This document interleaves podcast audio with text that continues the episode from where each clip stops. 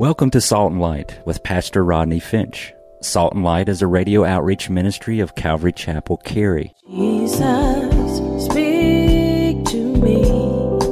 Open your word and reveal your heart to me. Salt and Light is a series of verse by verse studies through the Bible, focusing on its practical application to our everyday lives.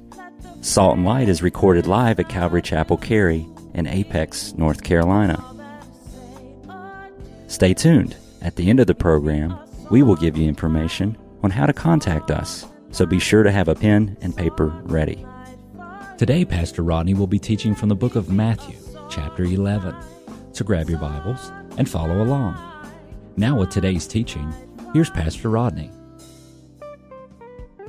The smart people who don't believe they need God, who say I can become my own God. It's those people that God hides himself from. But to those who say, God, I'm broken. God, I'm humble. God, I, I, need you. They are babies. It is to those people God reveals himself. So when you come to him and you say, God, I need you, I'm humble. God, I, I, need you to mend my life back together. God says, sure. And he reveals himself to you. By the way, do you know this is how a person gets saved? You cannot be saved unless the Father reveals the Son to you.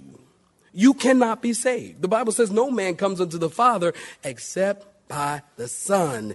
The Father has to open their eyes. Now, we all have many people that we have been trying to get to know Christ, trying to get them to see, man, you don't get it. Why don't you get it? Can't you see this? Don't you see? And they go, no, I don't see it. Why? Because the Father hasn't revealed himself to them. Why? Because maybe because they're scoffers and mockers and they're wise in their own eyes and in their own deceit. And God hasn't revealed himself to them because he doesn't reveal himself to people who are not humble.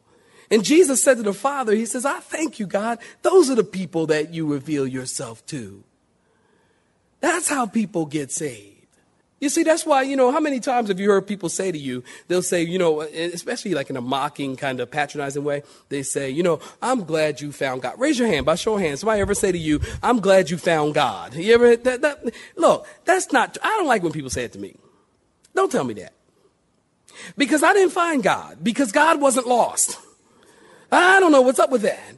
You know, I'm glad you found God. Hello, oh, God wasn't lost. And I didn't find him. As a matter of fact, he came and found me. When I became a Christian, I wasn't even looking for him. How's that? I wasn't thinking, man, tomorrow is January 23rd, 1982. You know, I think I'll get saved. It just happened. I wasn't expecting it. It just happened. I'm glad it happened. And I know you're glad you got saved in the day that you did. But God revealed himself to me. And it's in that time that I came to know him. God's revelation of himself comes through the Son. Jesus is the perfect revelation of the Father. Amen, saints? Now look in your Bibles again in verse 28. Notice in verse 28, if you're there, say amen. Come to me, Jesus says all, circle that, who labor and are heavy laden, and I will give you rest. Take my yoke upon you and learn from me, for I am gentle and lowly in heart, and you will find rest for your souls. Read verse 30 with me, if you will. For my yoke is easy and my burden is light. Someone once wrote of these words. They said, These are the dearest and the sweetest words ever heard by mortal ears. These words have charmed and comforted the hearts of people in every age, every sense they were spoken. Isn't that true? Now, some of your Bibles, talking about Bibles, some of your Bibles have the red letter edition. I have the red letter edition. We know that the words that are written in red letters are the words of Christ or Jesus Christ. Very good.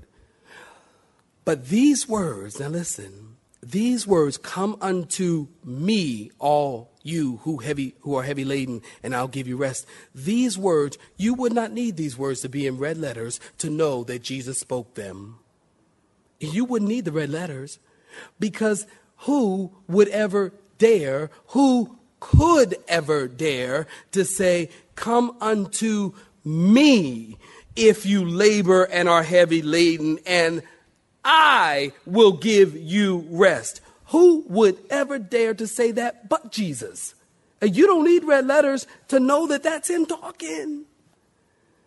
He says, Come to me and I'll give you rest. Now, the question let me ask you a question. Who does the Lord invite to come? Who? Now, y'all can talk right here. This is an appropriate time, okay? If you talk and I don't ask you, then I have to throw you out. But if, but uh, now's the time to talk, okay? I'm asking you a question. Who does the Lord invite to come?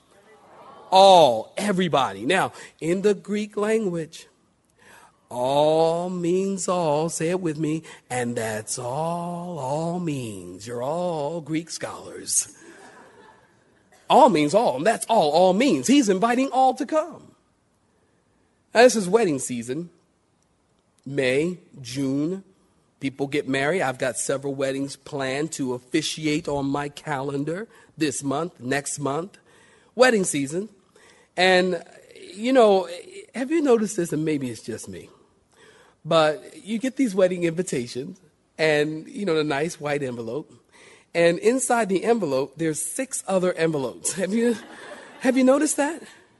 And, and so, you know, this grand invitation and, and you've got all these envelopes and, and I, I don't know why so many envelopes. I don't know what to do with them all. I get confused.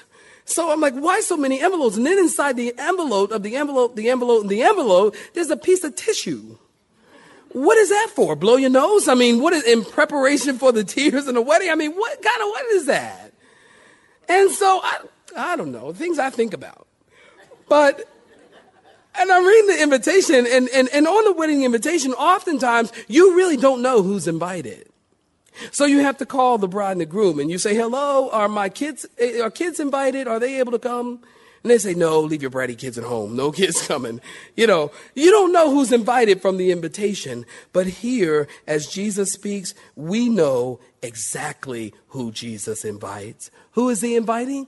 All, everyone, anyone. He says, come unto me, all who labor and are heavy laden. Now notice this word or this phrase, all who labor. This word labor, if you're taking notes, it means to be weary to the point of exhaustion almost to remind us of the verse in Proverbs 6 9. And it says, How long wilt thou sleep, O sluggard? When wilt thou arise out of thy sleep? Which is what I say to my kids in the morning. How long will you sleep, O sluggard? arise from your sleep. But that speaks of exhaustion, okay? Did you know this? Listen to this. I thought this was interesting. Listen to this. If you are the average weight and height which most of us are not. But okay, fine.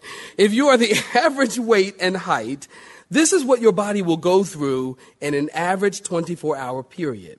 Your heart will beat 103,689 times.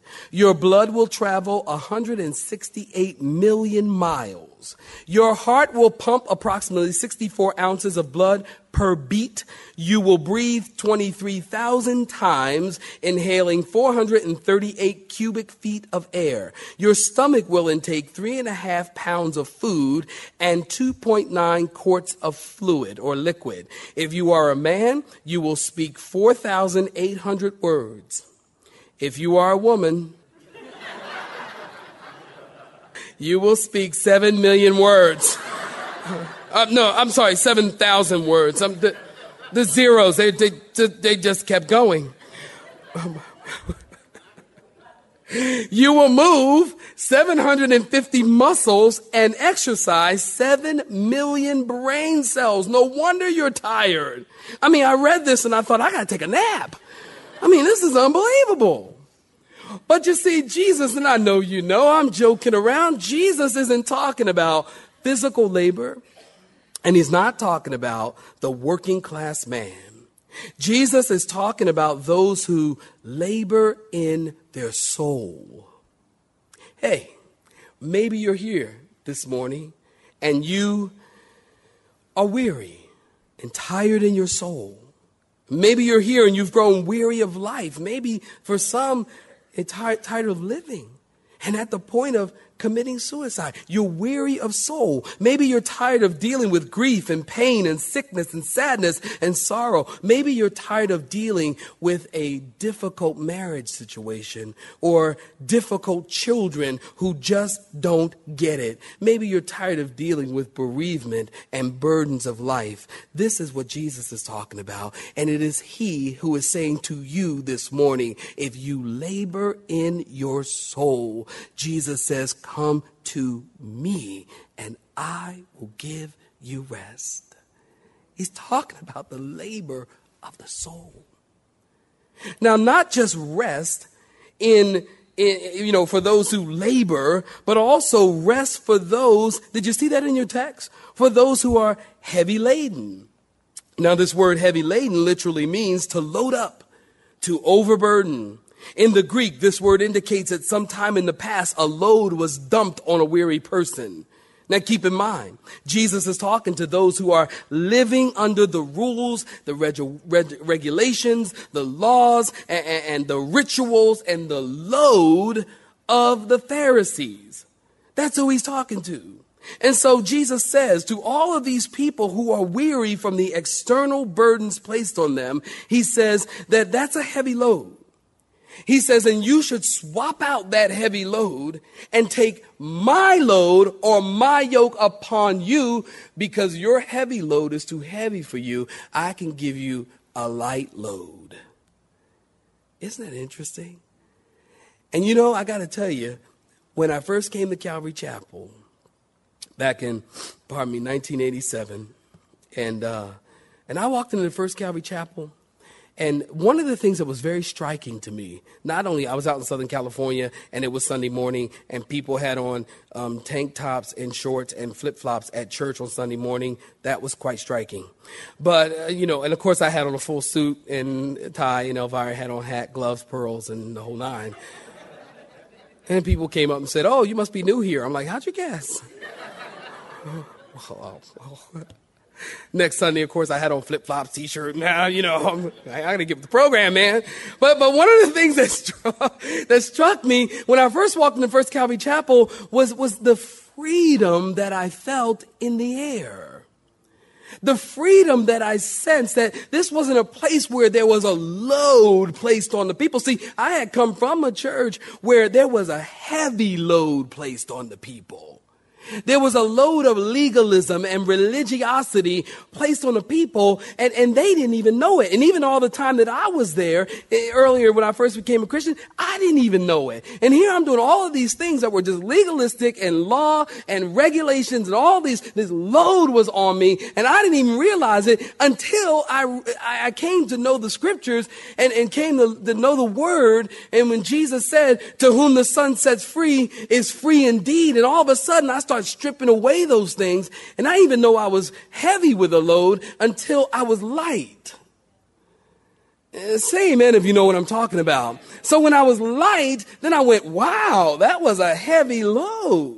And they had all kinds of rituals and regulations and laws that they put people under. And you had to wear the right clothes and you had to have a Christian haircut and Christian shoes and Christian clothing and all of these other kinds of things. I remember, and you probably remember this too, some of y'all, when it was a time where you couldn't wear red lipstick. Say amen if you remember that time. That's quite a few of you where you couldn't remember, you couldn't wear red lipstick because if you wore red lipstick in this church, you were guilty of the blood of Christ. What? I mean, now I look back and go, what? Back then I was like, oh no, can't wear red lipstick. Oh my goodness, don't do it. And then all of a sudden I said to my wife, I said, honey, you know, I kind of like lipstick. I mean, on her, I mean, you know. Uh, okay, I confess. But I said, honey, you know, there can't be anything wrong with, you know, I mean, there can't be anything wrong with that. So, you know, she wore red lipstick to church one Sunday morning. She went and tried to kiss the pastor's wife. And she's like, hmm, don't kiss me. You got red lipstick on. And I'm like, what in the world? You couldn't wear red fingernail polish. You remember that? You can't. Why? Because if you wear red fingernail polish, you guilty of the blood. Um, this is crazy. This is a load of legalism. Ladies, you couldn't wear a split in your skirt Because if you wore a split in your skirt, you were a Jezebel. It's like, uh, what is all of these things? Look, I, me personally, I like makeup on my wife. I, I mean, I like makeup or I'm like, look, you know, there's nothing wrong with lipstick. There's nothing wrong with makeup. J. Vernon McGee said every old barn needs some paint. now, now, I didn't say that. I just want to, I didn't say that. I'm telling you what somebody said. Are y'all with me? Say amen. So I, am just saying that you, you put some makeup on. Ain't nothing wrong with a little makeup. Fix stuff up. Help a brother out. I mean, you know, nothing wrong with that.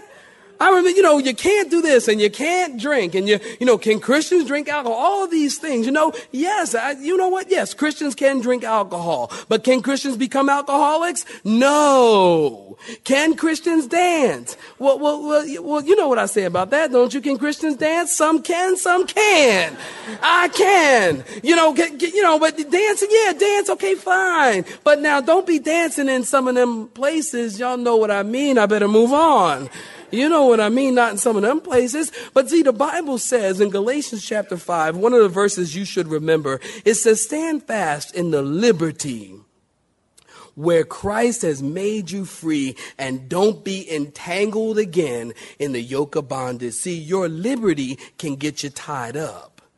Can you drink alcohol? Yes, I guess you can. But be careful because you could find yourself in bondage to alcohol and now you're an alcoholic.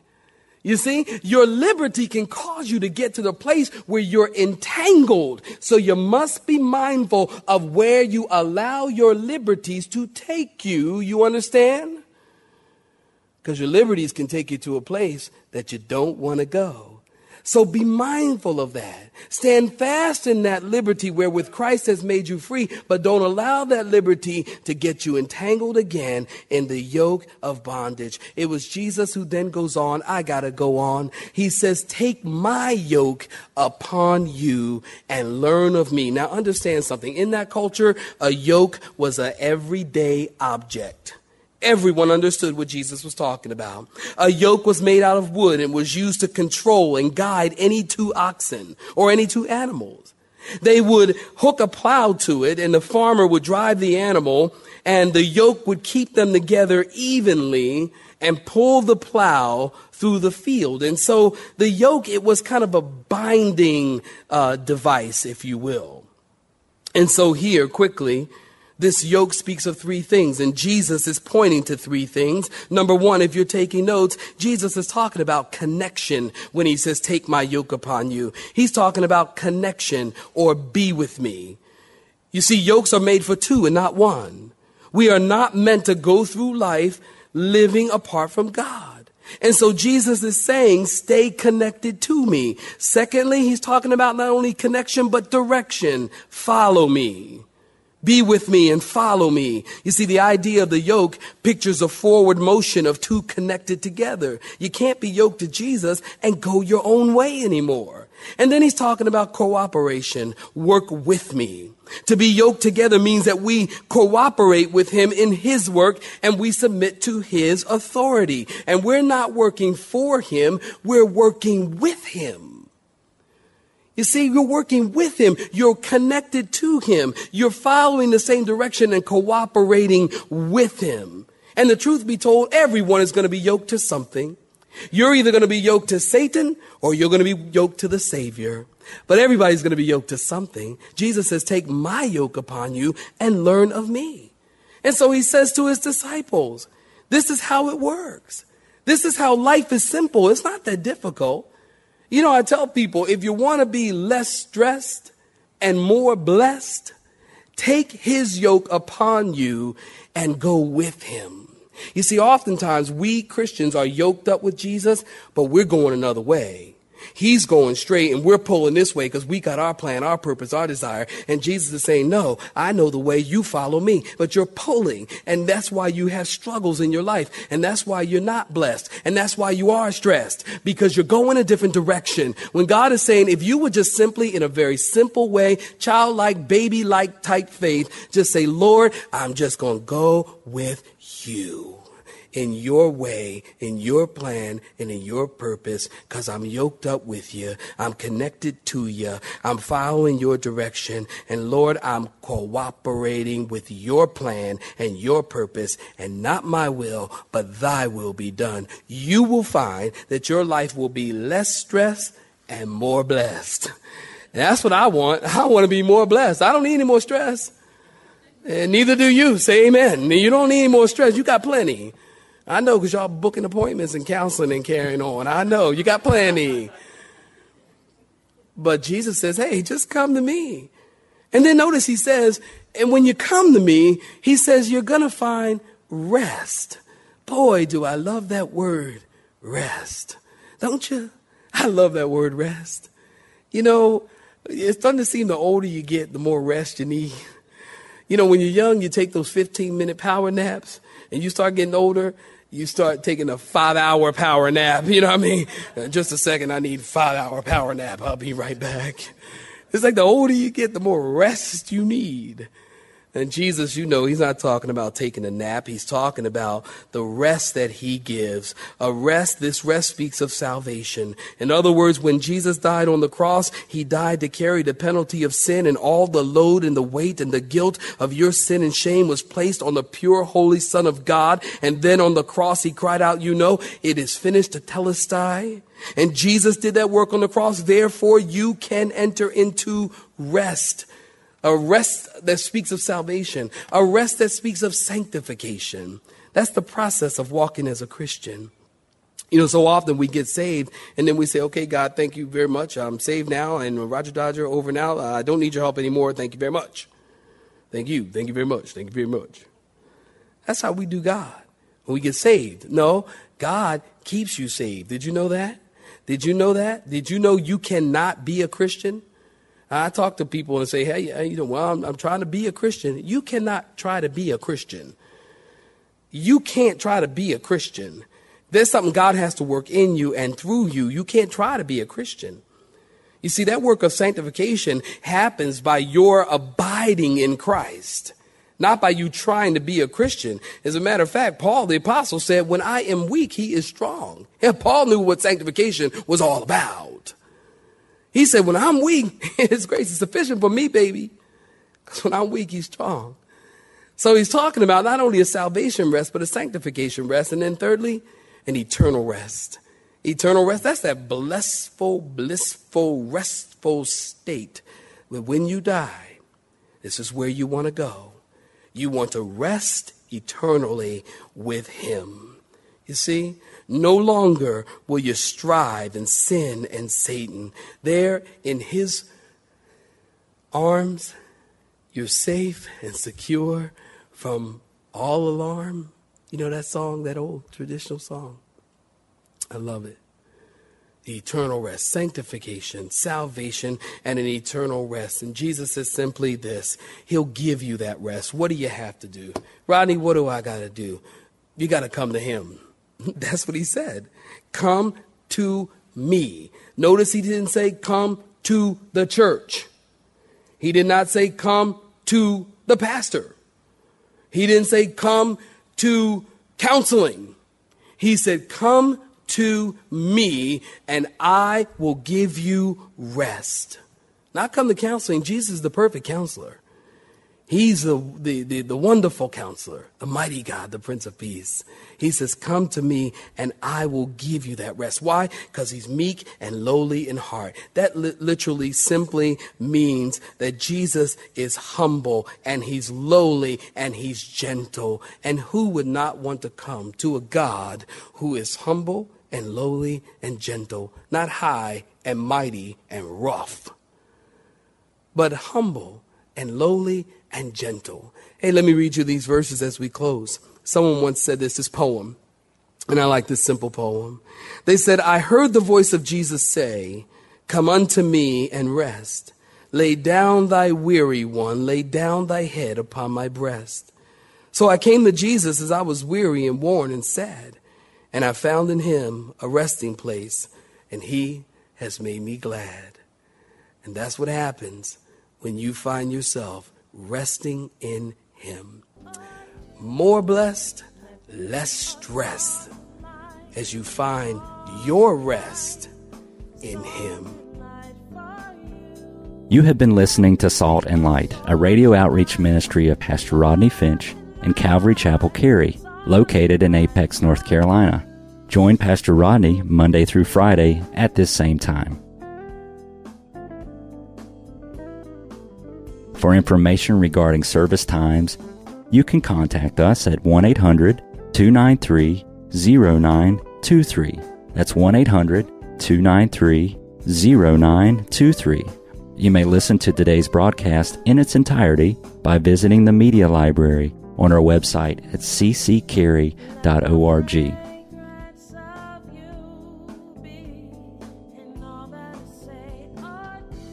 We would like to thank you for tuning in to Salt and Light and pray that you have been blessed. Until next time, may you be salt and light.